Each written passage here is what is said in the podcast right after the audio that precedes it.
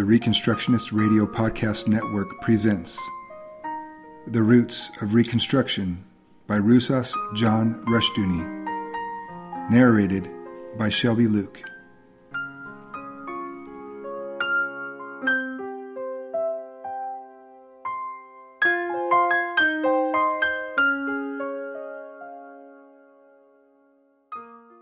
Thank you for joining me this week in the reading of Roots of Reconstruction by Rousas John Rushdoony. In lieu of the judgment of God across this nation, I appeal to you to listen, learn, and live as the Holy Spirit guides you in the truth of the Word of God. The words and prompting of fallible men do not hold a candle to the truth of Scripture, and the truth of Scripture will only be words to our ears unless we exhort, establish, and exercise these infallible words in every area of thought and life. Chalcedon Report number 78. The idea of genius is an important but too little studied aspect of Western history. It is an important pagan concept which still governs our thinking. We can begin to understand what genius means if we recognize that it is basically the same word as the Arabic jinn or genie. The word genius comes from the Latin, and the idea is Roman, but it is hard to distinguish in at times from the Arabic idea because the two are so similar. The idea of genius comes out of pagan animism and ancestor worship. The genius of a family, house, group, or state was the protecting, guiding, inspiring supernatural spirit which took care of it and was also the object of its worship. All good Romans therefore worship, quote, the genius of Rome, unquote. Quote, the genius of Rome, unquote, was the divine power protecting Rome, the Roman mission, Rome itself, quote, divine Rome, unquote, and its heroic leaders and emperors. Godlike men were believed to receive from the gods a special destiny above that of ordinary mortals. These men became the lares or genius for their time. With the coming of Christianity, the idea of genius receded, as did the related Greek idea of the hero. The hero was a great protector of men who was descended from the gods or born of a god, and he was worshipped as a god after his death. Because biblical faith makes a sharp and clear distinction between God and man, between the uncreated and divine being of God and the created and creaturely being of men, the idea of the genius and of the hero was for some time in the background. With the revival of Greek philosophy, of Aristotle and of Plato, the idea of the genius again came to the fore, especially with the Renaissance. The hero or divine leader of men came to be a leader of the state. The leader or hero now became a commanding and totalitarian figure. The genius, the man with divine powers of insight and guidance, came to be the artist. Previously, in Christian Europe, the artist was not an artist in the modern sense. He was a craftsman, an artisan, and a businessman who was a specialist in his field. In recent years, one composer, Igor Stravinsky, specifically denied being an artist in the modern sense and saw himself as an old fashioned semi Christian artisan, an opinion for which he was widely attacked. The Christian artisan did his work like any other skilled specialist, without any pretensions. With the Renaissance, the artist was not only regarded as a man of genius, but also called by extravagant names, quote, the divine Aretino, unquote, quote, the divine Michelangelo, unquote, and so on. But this was not at all. In paganism, the genius had been essentially a political figure in the developed form of the idea of genius. The medieval artisan was essentially related to the faith, and his greatest work was in the church. After the Renaissance, the artist associated himself increasingly with the state. The church continued to be a great patron of art, and in the following eras, such creations as Baroque church art certainly represented very great outlays of money. But artists found their chief voice and their best self expression in works done for the royalty and the nobility for the state. The neo pagan genius and hero were working together. The artist, and especially the writer, began to see himself as a genius. Producing for the ages, he was thus an elite man. But he was more than merely an elite man. The elite are the pick of society, the choicest part. The genius is much more than that. He is a supernormal and somewhat supernatural breakthrough into society and thus above even the elite. The literary elite at first identified themselves with the nobility and with royalty, with the great heroes of the arena of politics. With the Enlightenment, however, the artists, especially the literary and pseudo philosophical ones, began to turn against the nobility and royalty, even while often fawning on them. The French Revolution was preceded by a long war by men like Voltaire, Diderot, and others on church and state alike, with a new concept of society vaguely imagined as the true and coming order. In the French Revolution, men who believed in their genius overthrew a social order and began the ruthless destruction of all things which ran counter to their quote, inspiration. Unquote. Because the middle class had been held back and hindered by the monarchy, the literary elite briefly championed the middle class cause as a useful weapon towards overthrowing the old regime. Very quickly, however, they turned on the middle classes with venom. In the 19th century, the idea of the hero as the organizing principle of society, together with his instructor, the artistic genius, became very common. It was widely taught by such men as Carlyle, Nietzsche, and Wagner, and in the 20th century by Spengler, Stefan George, D. H. Lawrence, and others. The world, they held, cannot be understood by the faith and creeds of Christianity, but only by intuition, history, and the hero. The evolution of things in history is in terms of the hero who acts without being hindered by old moralities and creeds. He incarnates the true evolution of the world and brings in a new order as the next step of evolution. His attitude is pragmatic, not dogmatic. He has his roots in the folk or people, and he moves them into the future and progress by his ruthless, powerful drive. The hero is a realist who is not afraid to kill or to sin in order to further his cause. As Bentley summarized Carlyle's view, quote, the man who is undefiled by pitch must be in the wrong, for he has not been willing to sin and compromise. He has not seized reality by its filthy hand. Unquote. Eric Bentley, A Century of Hero Worship, page 56, Boston, Beacon Press, 1957, second edition. The ideas of the men of, quote, genius, unquote, of the 19th and 20th centuries helped produce the quote heroes unquote they imagined men like Lenin, Stalin, Hitler, and Mao. Moreover, the genius, having broken quickly with the middle class, then turned against the middle class savagely for failing to bow down to him and to recognize his genius. He called, therefore, for the liquidation of these insensitive clods who could not appreciate genius and were too much concerned about business and profits. The quote genius unquote class or elite turned now to the working class, the proletariat, as a new hope for society, as a people who would follow the leadership of genius into a brave new world. The Russian Revolution was the longed for proletarian revolution. The workers, however, failed the artists and writers. They did not appreciate genius. Only by a dictatorship could the state proceed with its plan for a new society in the 20th century, and especially with the 1960s, the men of, quote, genius, unquote, began to look for a new class to overthrow workers and the middle class alike the outlaw. The existentialist genius, in particular, began to see the criminal as the true hero, and this criminal hero definitely includes the homosexual in the forefront. And prison rights became revolutionary events in which men of genius located new heroes.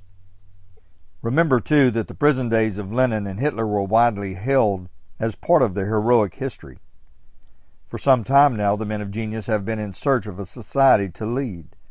Some have dreamed of a society of programmed men, as in B.F. Skinner's intellectual nightmare, men with electrodes in their brains to obey the commandments of heroes and geniuses. The genius has been increasingly a man with a pathological hatred of society, of normality, of, quote, squares, unquote, of a world which rejects his privileged and superior wisdom. He has not found that world in the nobility and royalty, nor in the middle and working classes, nor will he find it among the outlaws, who, like him, are incapable of true loyalty and allegiance, let alone subservience. The genius believes that he is beyond the law, that he should, in fact, be the organizing force in society today, even as in ancient Rome the genius was worshipped, and in the person of the emperor ruled. By the 1830s, the writers of France had come to a logical conclusion of the doctrine of genius. Quote, Everything is permitted to men of intelligence. Unquote. Caesar Grana, Bohemian versus Bourgeois, page 42, New York, Basic Books, 1964. Their hatred of the normal world was so great that one writer of that era said, quote, I would give half my talents to be a bastard. Unquote. Ibid, page 145. In his excellent study of Sartre, Molnar has shown how the idea of a bastard and intellectual came to be identified. The bastard intellectual is a heroic outlaw at war with middle class society and culture, deliberately at odds with normal, well integrated people. Thomas Molnar, Sartre, Ideologue of Our Times, pages 5 F, New York, Funk and Wagnalls, 1968. The bastard intellectual genius is in search of a society to lead, but he can only disintegrate society. He can neither create nor lead one because the essence of his inspiration is destruction. He no longer looks for a hero, because in his pretensions he no longer needs the hero, but only followers. Such ideas were prominent in Nietzsche, who wrote to his sister in December 1888, quote, You have not the slightest idea what it means to be next of kin to the man and destiny in whom the question of epochs has been settled. Quite literally speaking, I hold the future of mankind in the palm of my hand. Unquote. Everything was settled, if only the world would recognize it. But what the world recognized and learned from each bastard intellectual genius was the corrosive, burning hatred of a man and society, the radical contempt of all things save its own superiority and genius. Carlyle said, quote, There is nothing else but revolution and mutation the former merely speedier change. Unquote. The goal thus is perpetual revolution for perpetual destruction. The state must obey genius and must liquidate all things in terms of a gospel of perpetual revolution or destruction.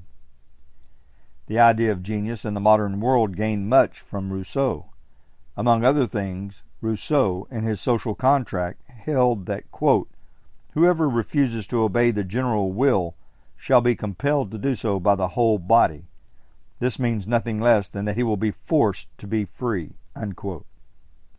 As Andelson has pointed out, this is echoed in the slogan of Orwell's 1984 quote, Freedom is slavery. Unquote. The general will is not merely the democratic majority, it is the genius intellectual's interpretation of what the general will of the whole body or country should be. Robespierre, as spokesman for the Jacobins, said bluntly, quote, Our will is the general will. Unquote. Robert V. Andelson, Imputed Rights, page 8, Athens, University of Georgia Press, 1971. The old Latin expression, vox populi, vox Dei, the voice of the people, is the voice of God, now had a new development. The voice of the genius intellectual is the voice of the people and of the gods. As against the idea of the genius, biblical faith offered and offers to men the idea and office of prophet. Most people make central a secondary aspect of the office of prophet, namely one who foretells the future. The primary function and office of a prophet is to speak for God and to represent Him in total faithfulness to His law word. This is the duty of every man in whatever calling he has. His reliance must not be on his word or his idea of truth or his concept of good and evil, but on the absolute and unchanging Word of God. That Word must be applied to church, state, school, science, all society, and all learning, and its implications faithfully developed. The Christian must work for the liquidation of the idea of genius and its replacement by the calling of the prophet. But this is not all. The believer has a priestly office. In his priestly office, the believer must dedicate himself, his social order and institutions, his family, work, and all things to the glory and service of God. Quote, Man's chief end is to glorify God and to enjoy Him forever. Unquote. The Westminster Catechism tells us. This is a priestly calling and task, and its emphasis is on joy. The priesthood of Israel was radically separated from death and mourning. It could not indulge in grief as could other men, because the priesthood set forth not only the triumph of God, but joy in Him. Nehemiah told a sorrowful people, quote, This day is holy unto the Lord your God.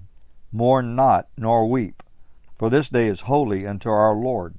Neither be ye sorry, for the joy of the Lord is your strength. Unquote. Nehemiah 8, 9, and 10. The priestly calling of man brings him joy and peace.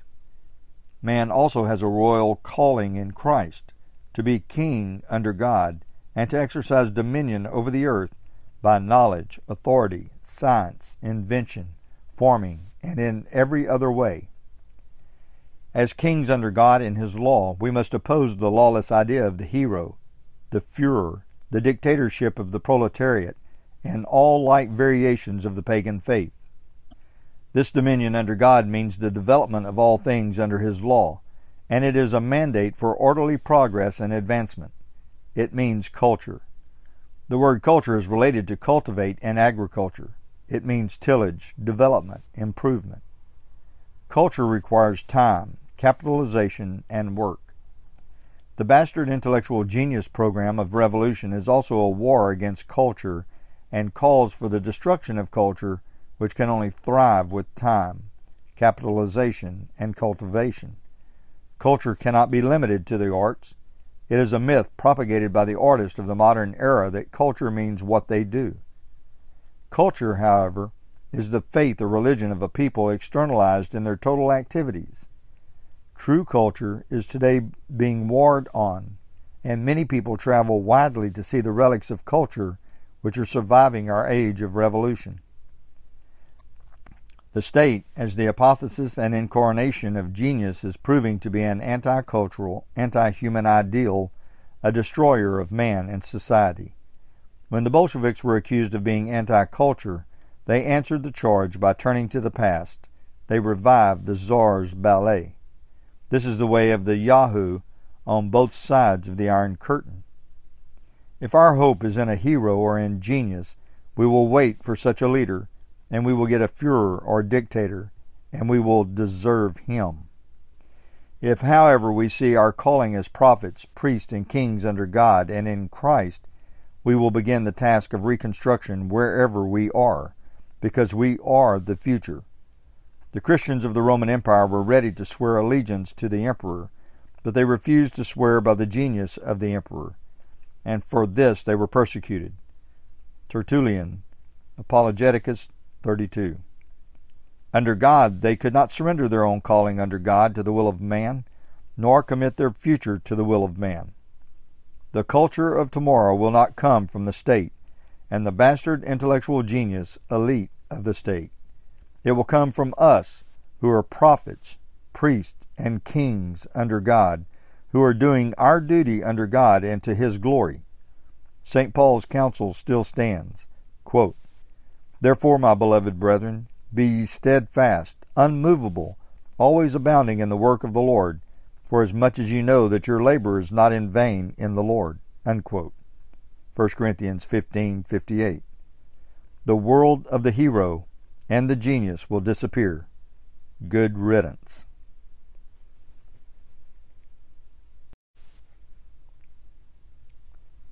Chalcedon Report Number 79, March 1972.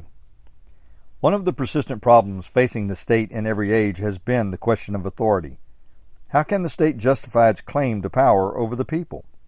By what right does the state claim its jurisdiction and its authority? The basic argument has usually been historical and appealed to tradition, inheritance, and long possession. Kings have justified their rule by appealing to the fact that they inherited the throne, all the while conveniently forgetting that someone in their family's past once seized the throne. Similarly, civil governments which once gained power by revolution piously condemn all new revolutions and declare that they are the only legitimate authority. A painfully pathetic example of this tired argument appears in Vine Deloria Jr., quote, and Indians' plea to the churches, unquote. Los Angeles Times, Sunday, February 6, 1972, page G1 and 2. Deloria, an Indian, says to the white Americans that before their coming, quote, we inhabited and owned the continent upon which you now live, unquote. The heart of his argument is that the Indian has a prior right to America and thus a moral claim against the rest of us. The fact is that there were no such, quote, people, unquote, as, quote, the American Indian, unquote, prior to Columbus. But many warring peoples, often culturally and perhaps racially diverse, each supplanting others before them and seeking ascendancy over one another. Shall we acknowledge the Indian's, quote, right, unquote, to America, and must then the Indian relinquish it to a tribe which can prove it was the original, displaced, quote, owner, unquote, of America? Shall we say also that England must be dispossessed of all who are of Norman blood, and return to Anglo Saxons? Must the Anglo Saxons return it to the Britons, and the Britons to those whom they displaced? And must France be returned to the Celts or Gauls, Galatians, in its midst, and they in turn restore it to the Basque, whom they displaced? The historical argument leads to moral insanity. The authority of a state cannot depend on an original historical claim, although possession has an element of authority to it. Another answer to the problem of authority is the democratic one. It was raised in an English rebellion of 1381 when the popular cry was, When Adam delved and Eve span, who was then the gentleman? Authority rests in the people supposedly, and the only moral ground of authority is the will of the people, in this view. In effect, the voice of the people is the voice of God. This view again breaks down in practice. Must the civil government be changed or overthrown when the people change their mind? Is man any more than the state the source of authority? This is the heart of the issue. Is authority derived from man, from history, from the state, or from tradition, or is it derived from God? On the other hand, is it derived from force? Very clearly, force and the state are inseparable. The state has the power of the sword, the power of coercion, and it can compel men and take life. Is its only authority simply power, naked force? More than a few people have held this to be the case.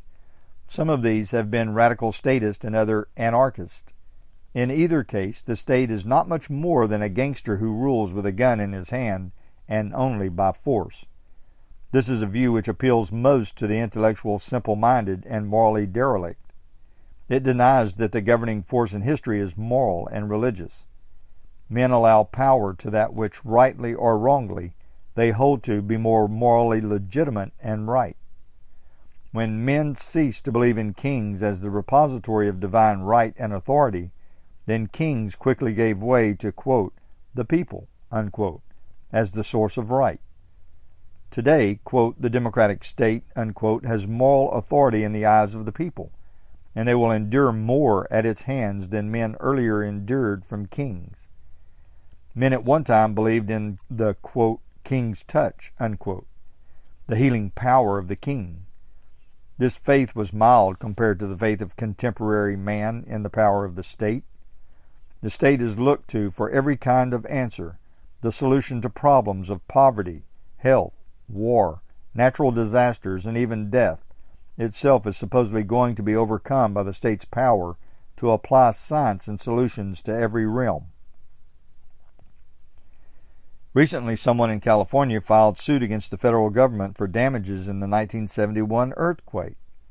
The state has become God for modern man, and therefore the state is responsible and accountable for all things. Perhaps someone will next accuse the state because natural death overcomes man. The state is powerful today because the state has a religious and moral force in the lives of people. The quote, common man unquote, has not heard of Hegel, but he is a Hegelian, and the state is for him a God walking on the earth whose duty it is to provide him with cradle to grave security. A state senator from a very conservative district recently told me that, in answer to a questionnaire geared to revealing the implicit socialism and statism of people, 75% of the people in his district were shown to be statist to the core while formally conservative. He added that however socialistic many legislators are, the pressure from their districts is even more to the left in terms of practical demands. Even people who cry for lower taxes demand more benefits and subsidies, all of which means more statism. Statism is thus the religion and the morality of most men. The state, however, is also very weak today in that it is a God that fails people, and its more brilliant sons are savagely at war with it because of its failures. They demand all things from the state and then turn on it savagely as a Baal that has failed them. Their morality and faith is still statist, but it is deeply infected with bitterness and despair. Force rules history, but that ruling force is moral and religious force and conviction. The letters of Junius held otherwise. The letters spoke of, quote, the first original right of the people, from which all laws derive their authority, unquote, and also of tradition as authority. Quote, One precedent creates another. They soon accumulate and constitute a law. What yesterday was fact, today is doctrine. Unquote. But men overthrow both precedent and, quote, original right, unquote, when it violates their moral convictions. So the view is superficial. Men find their basic and ultimate authority in what they hold to be truth. The modern age being a humanistic one, men have sought for truth on the human and temporal level, and the state has thus come to be the basic institution for them. Humanistic man believes that the state is the way to the good life. The state is the final authority over men, and the state is the supreme court in all things. Not surprisingly, the courts of the state have increasingly become lawmakers because the standard for legality is man and the fullness of life for man. If capital punishment limits man's life, then capital punishment must be ruled unlawful.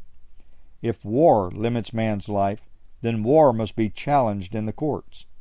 If men have a quote, right unquote, to good food, housing, clothing, and all things else, whether or not they work for them, then the courts must and will establish men's quote, rights unquote, to these things.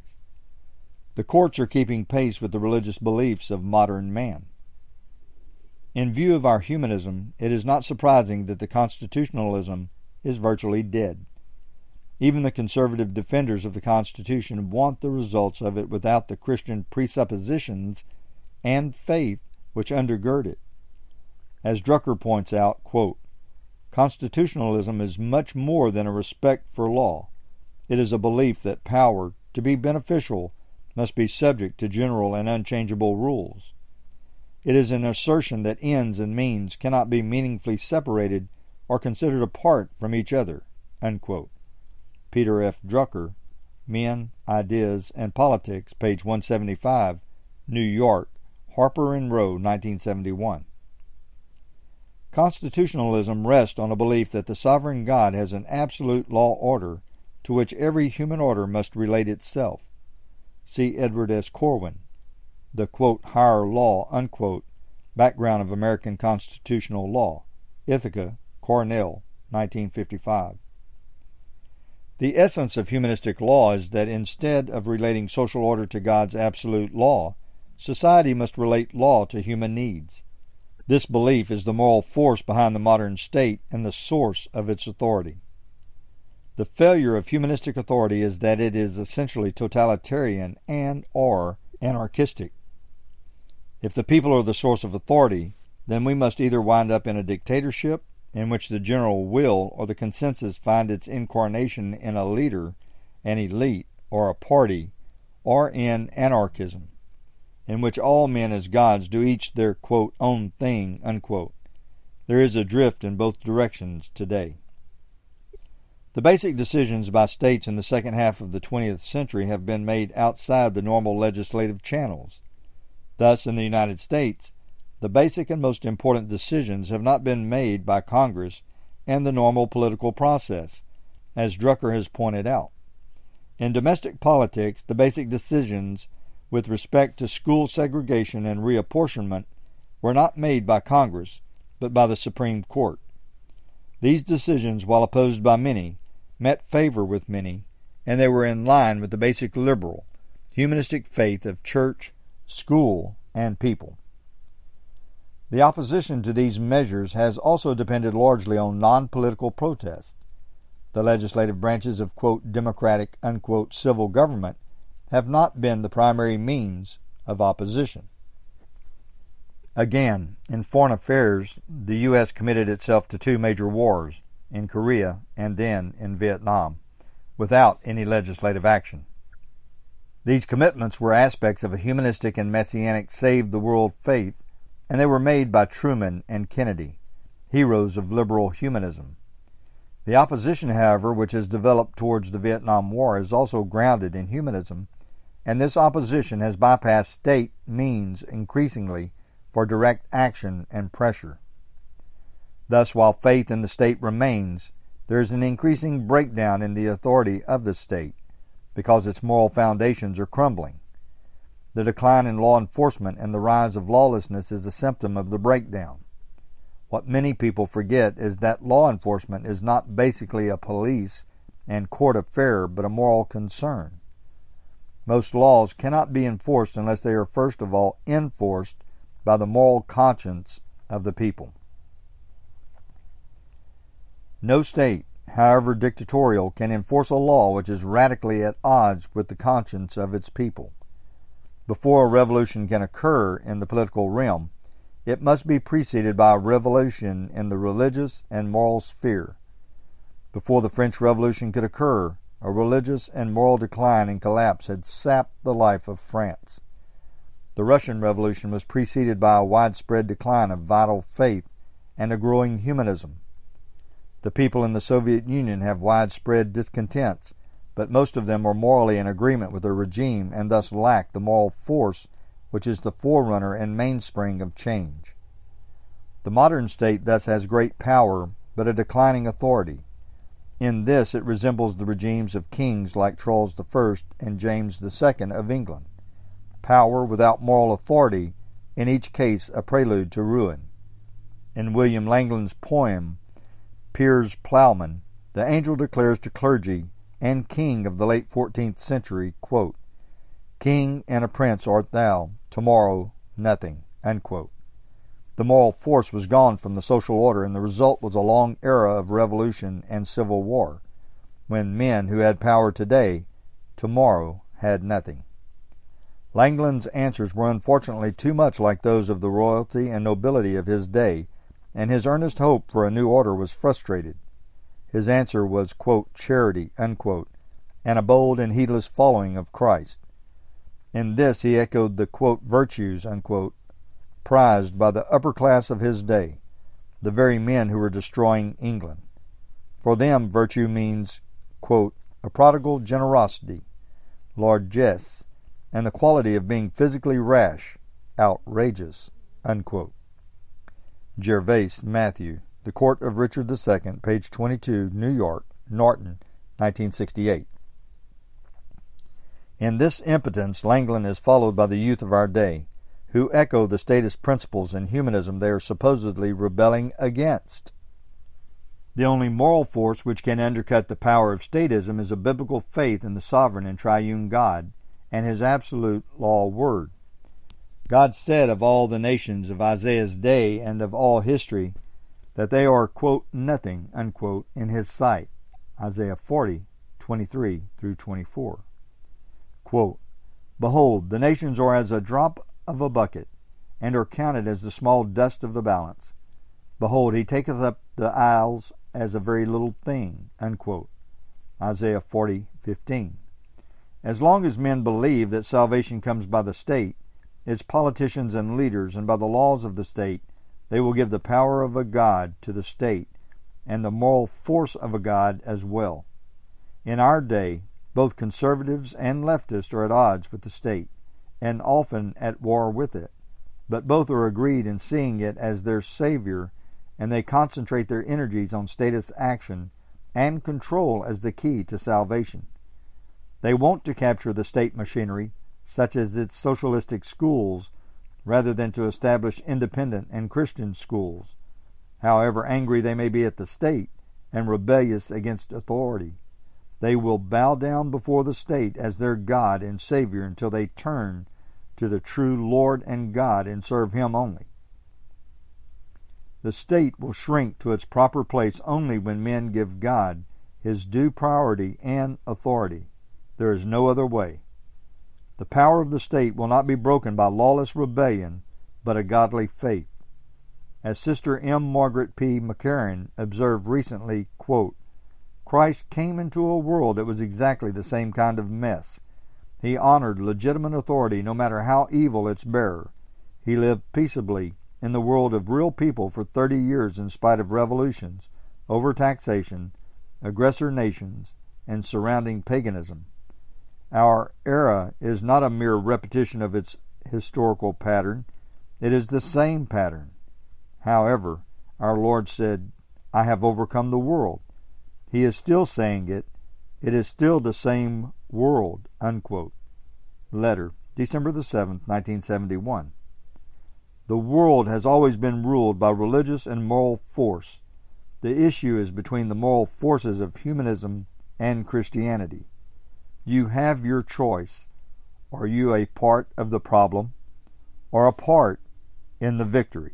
Thank you for joining me this week in the reading of Roots of Reconstruction by Rousas John Rushdoony. Lord willing, we will be reading again next week. Until then, may God bless your endeavors as you serve the one and only King Jesus.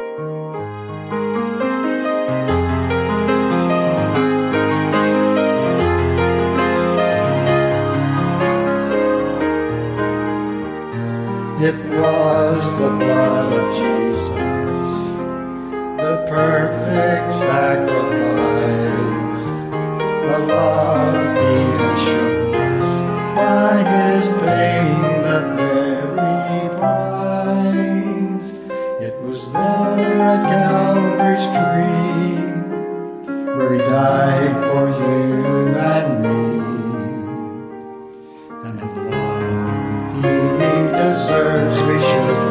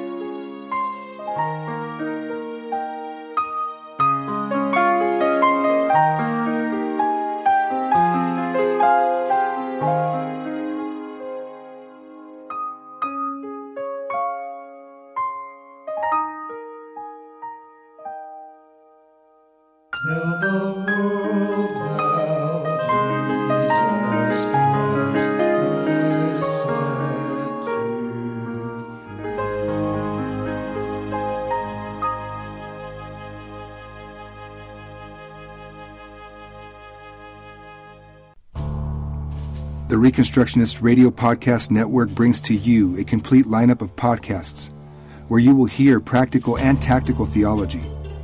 Our desire is not simply that you consume our shows, but that you also live out your faith in every area of life. We can talk all day long about these things, but if we fail to put them into practice, then we fail as ambassadors of Jesus Christ our King. Subscribe now to your favorite Reconstructionist Radio Podcast Network shows or you can subscribe to the Reconstructionist Radio Master Feed, where all of the content we produce, including the audiobooks and audio articles, will pop up as soon as they are available. And don't forget to visit ReconstructionistRadio.com to volunteer as a narrator or to partner with this ministry financially. May the Holy Spirit stir you into action for Christ and His kingdom